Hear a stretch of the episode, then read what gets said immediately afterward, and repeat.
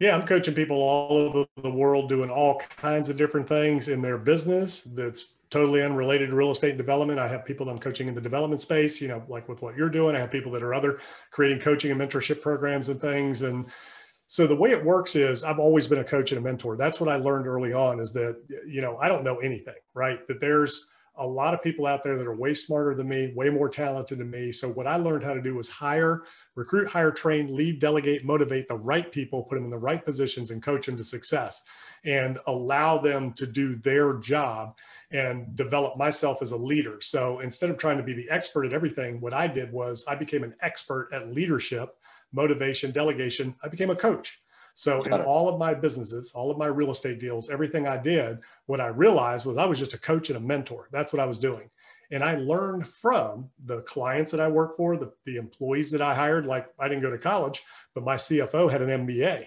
And, you know, so I learned from him and how to, you know, financials and how to budget and accounting, how to raise capital, how to deal with banks, you know, all that kind of stuff, everything that a CFO does. Um, you know, the president of my company, you know, had advanced college degrees. So people that worked for me had advanced degrees. So I would learn from them the things that I didn't learn by not. going. And um, so that's kind of how it all started. I just realized, you know, in my career that that's really what I was. And all of the companies that I had, you know, owned and started, you know, I didn't run any of them day to day. I always had key individuals that I coached. So, uh, you know, a few years ago, um, uh, I was uh, at a um, uh, networking meeting and I was talking to some people, and one of the people said, "Hey, you know, would you mentor me? Would you coach me?" And I said, "Well, you know, I, I don't really do that as a business." They said, "Well, look, you know, I'll, I'll pay you. You know, I'm, I want to learn. I want to scale my business, and your time's valuable. Your knowledge is valuable, and you know, so that's kind of where it all started. And I created my uh, coaching and mentorship company there because I realized that there was a need out there for um, you know somebody like me with so much diverse experience and background i've done so many different things in so many different industries and it all kind of crosses over really well and especially in the development space you know i've got 20 something years of experience in, in knowing what to do knowing what not to do working in all kinds of different environments and different markets.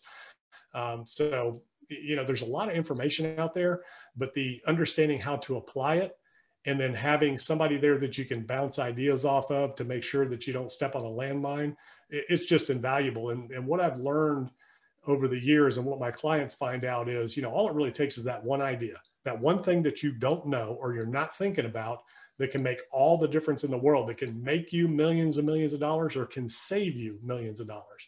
And that usually well not usually but that always comes out in mentorship sessions with people you know there's always that one thing that they just didn't think of or realize or know that just makes a huge difference and that's really all it takes